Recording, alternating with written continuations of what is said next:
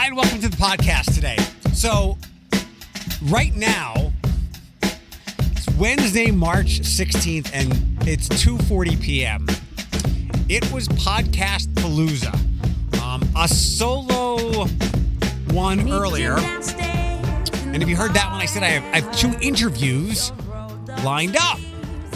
Two interviews lined up. Uh, one that uh, work asked me to do with uh, one of our partners, Harbor, um, with a very with a topic that had me go, eh, what? And we're actually we're gonna do that here. And then earlier I recorded another podcast which is not gonna post yet, but that was great. And I, I was came in today today thinking quick monologue, Carrie from Harbor. Addison and Sydney from the Community Care Clinic with UT. Slap it all together. That's Wednesday's podcast. Absolutely not. Three podcasts instead of one because uh, both both visits were delightful. Um, Harbor, one of our uh, great mental health, uh, one of our great mental health agencies, a community mental health agency. I've had friends work there before. I'm very familiar with them. Um, this will be on. So I do the uh, the weekly contact show that runs Sunday mornings across our cluster of stations, and uh, Carrie will be the guest there Sunday. But you get her visit now. Um, when I got the prep for what we what we what we were going to be discussing, which we've already discussed, and I'll get to in a second. Um, I was like, hmm. That doesn't sound fun. And, and I was just in a bad space to read the email. Like when you watch a show you're like, and you're not in the mood to watch it, but you watch and you're like, this sucks. You go back to it. You're like, why did I shut this off?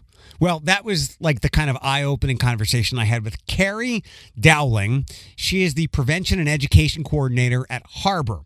Um, and the topic of the interview is seniors and mental health. And that's where I was like, oh, that doesn't sound fun. And I told Carrie this in the interview. But then I dug in. I was like, this is this is really important for a variety of reasons. And Carrie and I discussed this, and we're gonna we're gonna bring her in in just a second. One, it's a it's a demographic we haven't talked about in all the mental health discussions we've had for two years. We've not talked about seniors, um, and there's a lot that goes into it. I'll, you'll hear me tell Carrie, and you might have heard me say before.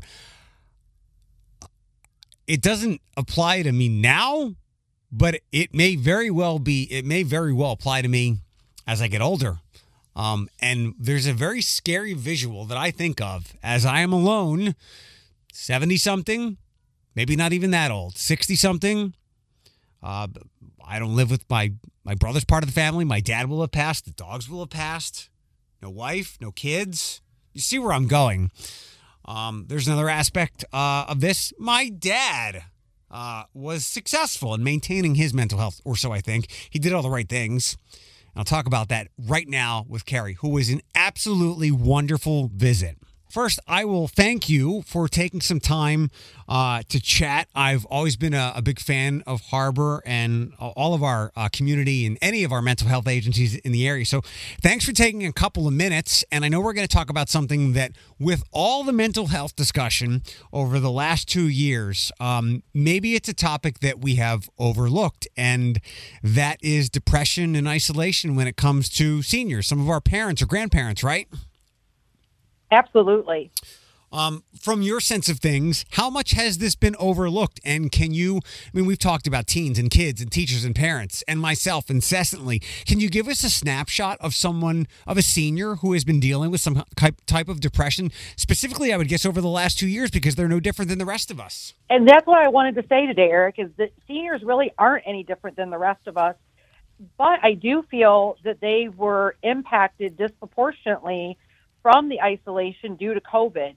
So many of our seniors that we work with at Harbor and through our WISE program are really active seniors. They enjoy getting out on a beautiful day like today, taking a walk, meeting friends, going to a senior center, playing cards, having lunch, whatever those things might be. And all of a sudden the world shut down and they weren't able to do them anymore. And that has been a huge impact because let's face it, seniors were more vulnerable to first getting COVID and second to have worse results if and when they did. Yeah.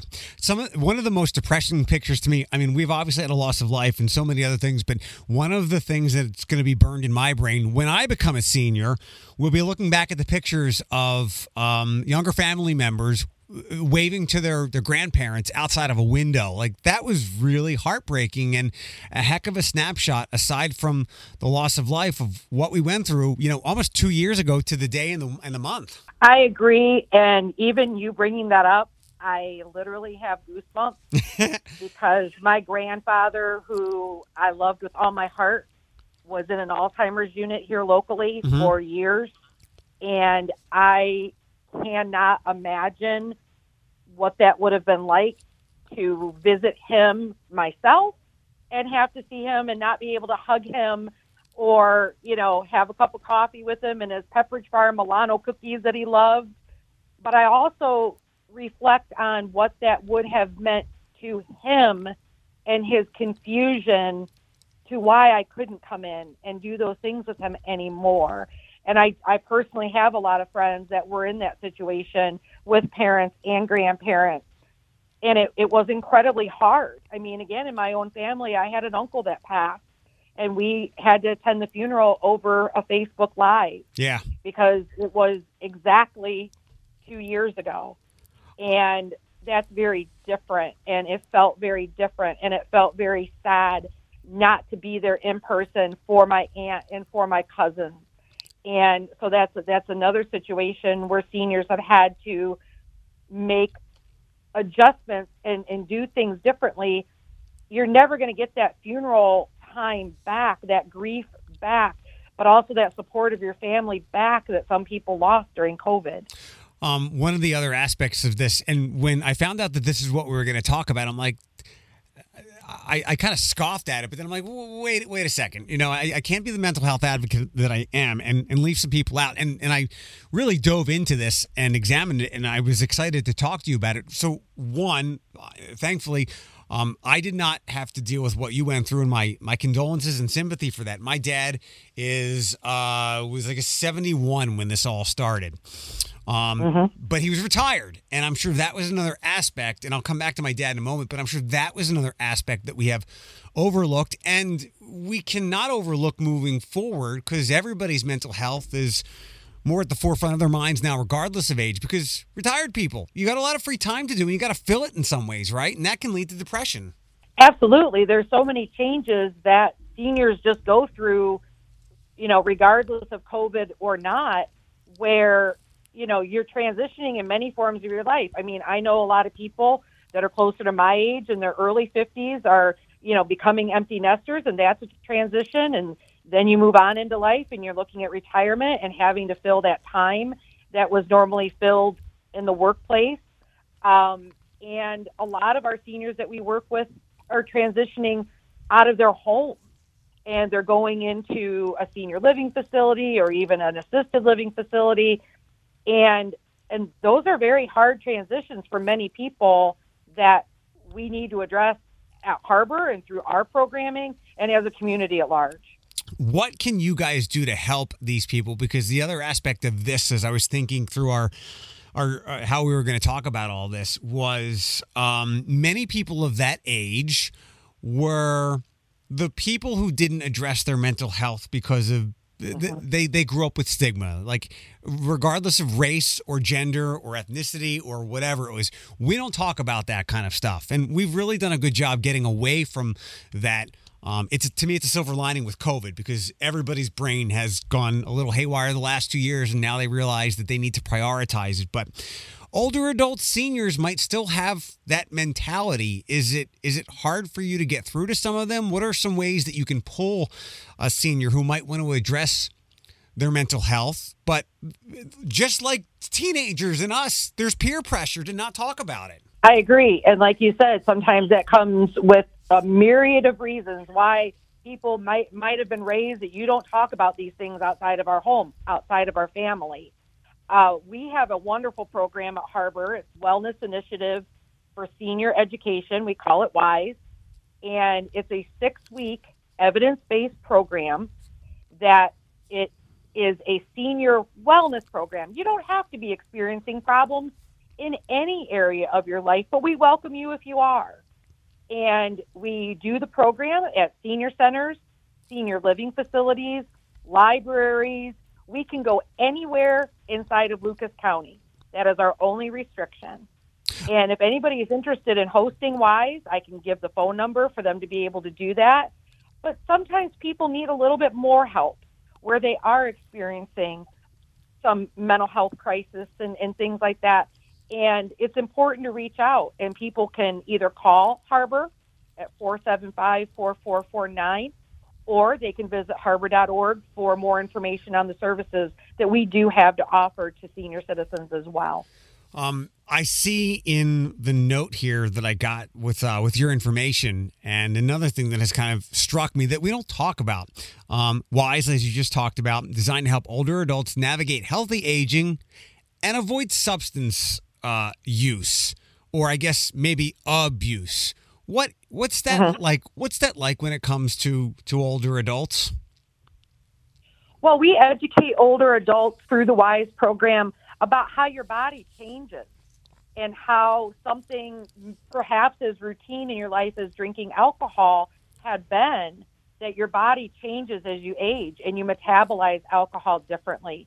But one of the big components that we do in WISE is that we teach older people to uh, use and store and dispose of their medication properly Yeah, so many people have so many medications in their home. Our senior citizens have more medications than anybody, and that can make them a target. And so we teach them about the permanent drop boxes that are located all across Lucas County and how to dispose of them properly. And, and again, where to store them and how to store them properly and safely. Um, I was talking to the to our great new fire chief, Chief Armstrong, uh, a couple of weeks ago on the podcast, and conversely, or in a, in a contrasting way, to get rid of your medications or unused medications, ones that we I think we've all we all need to do a better job of cleaning out our cabinets. I look at the expiration date, whether and it was my dog stuff and it was some of mine. I'm like, 2019. Like, how is this still in a in a pill form?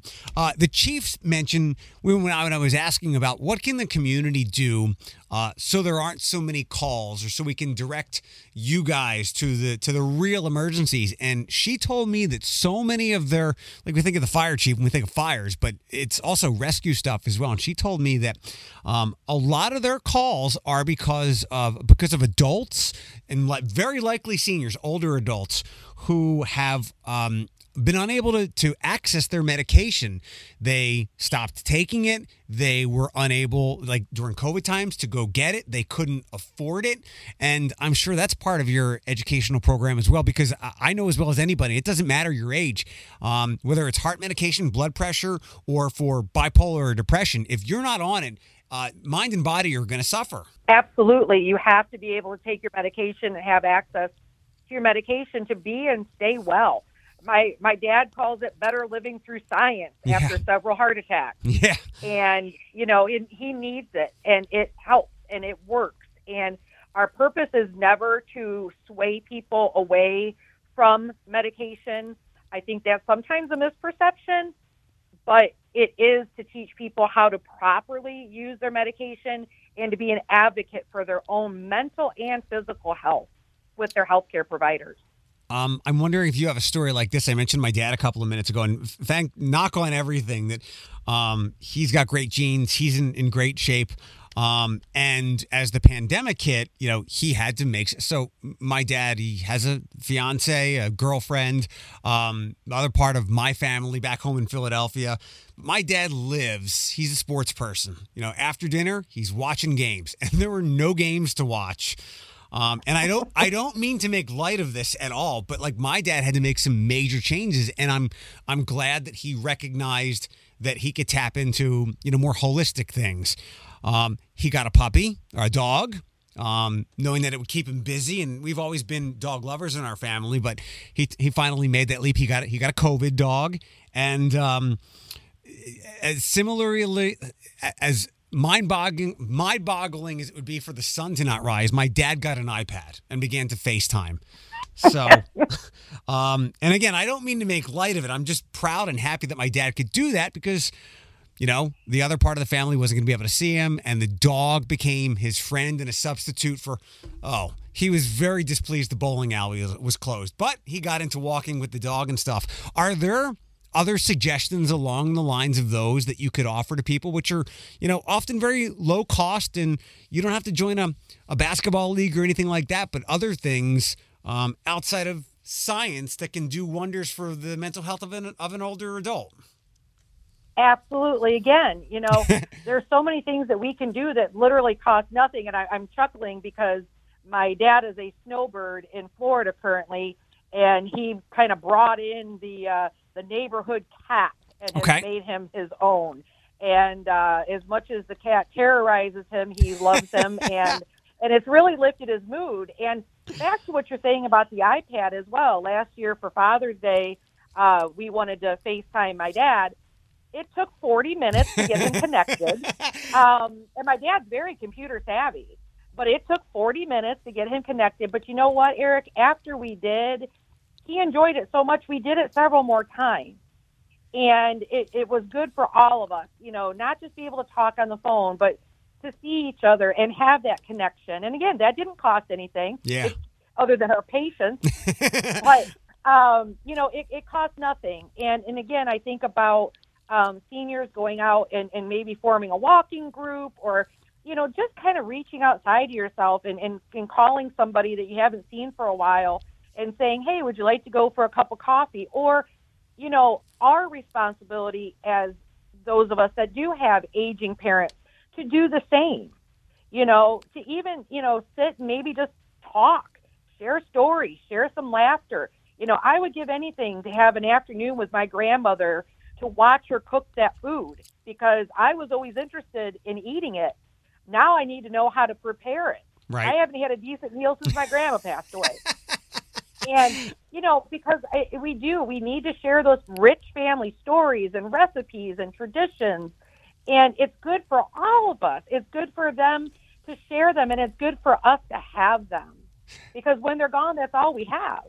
Yeah, yeah. Uh, no one, my my my Grammy Bales French toast recipe. Uh, when I was a little boy, go. when I would eat like seven slices of it. Um, not healthy, but that recipe unfortunately died with her and some with my grandfather. So you're right. Um, uh, get your get your older adults recipes, please, because you need them. Exactly. If, nothing else, get the recipe. Um, you mentioned something, and, and this is how I want to wrap up, and it it pertains to me, um, and this is kind of the inverse of seniors. So, uh, I'm not married. I will likely never be married. I don't have kids. I I have my dad actually, um, kind of like d- disregarded his grand dogs the other day. I was like, Dad, the, the boys, they know that. You're the granddad. Forget about kids or grandkids. um, so I'm wary that as I get older and I'm approaching my mid 40s, which I, and I'm white, which as statistics would say, make me a very high risk for potential suicide. And I'm aware of that. Um, I'm constantly chasing. Um, I'm working with a new therapist now. I've gone over to to EMDR because I know that as I get older and my good friends um, start their families, and I, it's very very likely I could wind up being a story that is is quite sad. Um, left alone to die, either by just old age or or something more bleak and morbid. And that's why I do everything I possibly can to make sure my head is in a good place as I get older. Um, can you offer any insight in that regard? Because um, it's uh, knock on wood. Hopefully, we will all live to be senior citizens, and not all of us will have the large families. And I watched my dad change my mom as she was in home hospice, and I'm wary that. And I've even heard the joke that uh, some people just have kids so they have somebody to wipe their butt when they're 88 years old. And it's a joke, but it's also a reality as well. And I'm very wary of that path that I'm on. I admire your transparency about where you're at in life. And I've heard you speak at other events where you have shared your story, and I've admired that. Thank you. I'm in the same situation. Not married. I think I'm allergic to it. uh, I, do, I do not have children. And for me, I have to build the best life I can for me. And that includes nurturing friendships, maybe being the one that reaches out more often to my friends that might be busier with kids and grandkids and things like that that you know people do have at this stage of life and building those support systems around me again like you're saying whether it's a fantastic therapist whether it's a church support group whether it's a bunco group you know or again i mean in the past eight years i've been so fortunate to visit senior centers across this city and across Lucas County. And let me tell you, there's some really cool places to be. Yeah. I really enjoy it. I take cardio drumming with the seniors. I love it because first of all, they go at my speed. Actually, they're a little advanced for me, but they still let me in.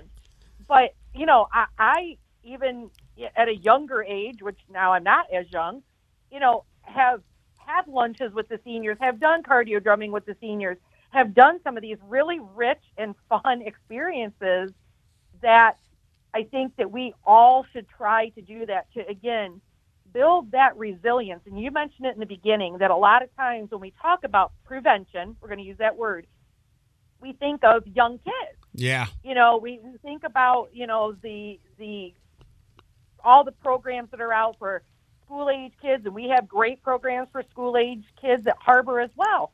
But here we go on the other end of the spectrum with the seniors. And we talk about resilience building all the time with our younger people. We can still build resilience in our 40s and 50s and 60s and plus.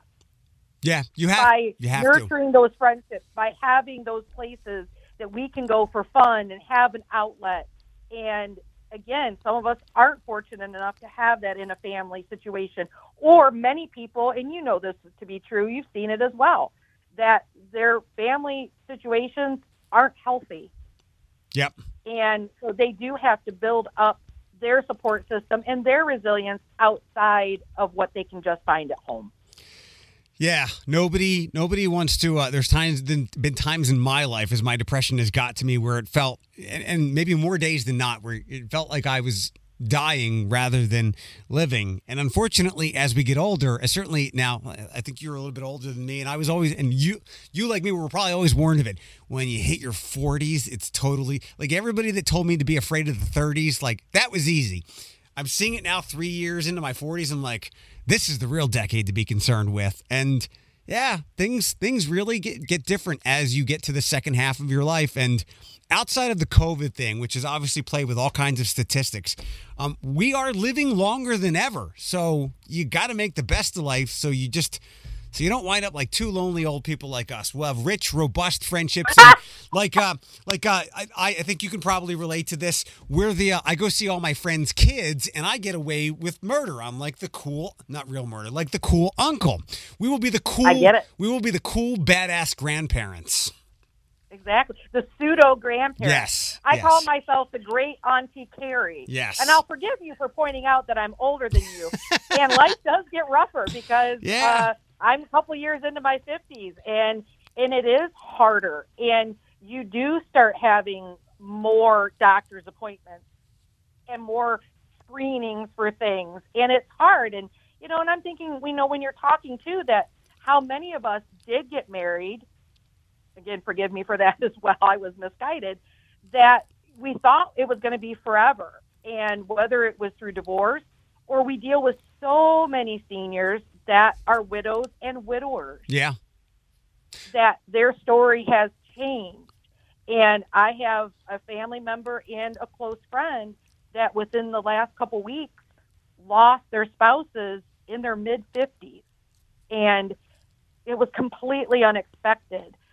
So I think building those support systems up around you, no matter what your circumstance looks like, is probably my best suggestion to how to live a richer, fuller life. And again, making your mental health a priority, making your physical health a priority.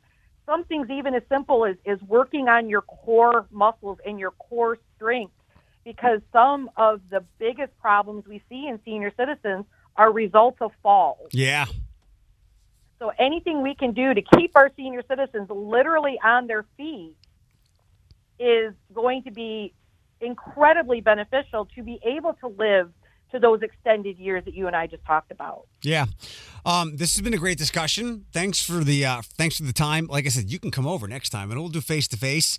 And uh, thanks for all that you do at Harbor, and you know beyond that for for just mental health. And I I hope this was it was enlightening to me to think about it, to have this discussion with you, because like I said, we have ignored like maybe a, a, a third of our age of demographics over the last couple of years. And it goes without saying after someone has listened to this, whether you're four or 14 or 84, you know, mental health means something to everybody. As I've been saying a lot lately, like you, no matter your age, cannot do anything without your brain telling you to do it or not do it. And if your brain's not working right, no matter your age, you're going to be in a whole hell of a lot of trouble. And I think we've both kind of been there. I agree, and I do want to tell you, you stopped at 84, but our oldest graduate of our WISE class is 103. Oh my goodness.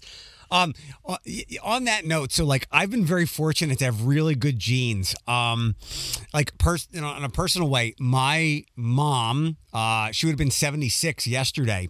Uh, she smoked her whole life, um, didn't take care of herself, and she she got lung cancer, uh, stage four lung cancer, and was gone very quickly with the diagnosis. And some of me thinks that uh, because her mom smoked her entire life for like 80 years that my mom yeah. might be able to evade that. Um, and her mom, my grandmom, with the French toast, um, made it to like 88, but then died of lung cancer. I have really, really good genes in my family. Um, I might be one of your, uh, your what do they call it, centenarians? Yes. Like Look I, forward to it. I think if I get to 84, I'm going to zoom to like 104, and there will be articles about me right. saying, uh, "There you go." I just wear superhero T-shirts when I'm 100, and that's what's kept me alive. Exactly. but you know, that's funny you say that. I think we've lived like sort of parallel lives. My mother was the same. My mother was always thin, and my uh, unfortunately, I favor my grandmother and great grandmother that were just I call us sturdy German women. Let's mm. just say that. I say I'm sturdy. Okay. And my mom wasn't. She was a smaller person, but she smoked her entire life and was diagnosed with lung cancer at 58, died at 59. Yeah. And that was that really brought my mortality to the forefront. But again, here was my grandmother that was a bigger woman and also a smoker, great grandmother similar situation. My grandmother died at 79, and my grandmother died, great grandmother died in her 80s. Mm-hmm. So I'm sure my mother looked at that and, and kind of extrapolated that this wasn't going to have the impact on her that maybe it did on other people or something.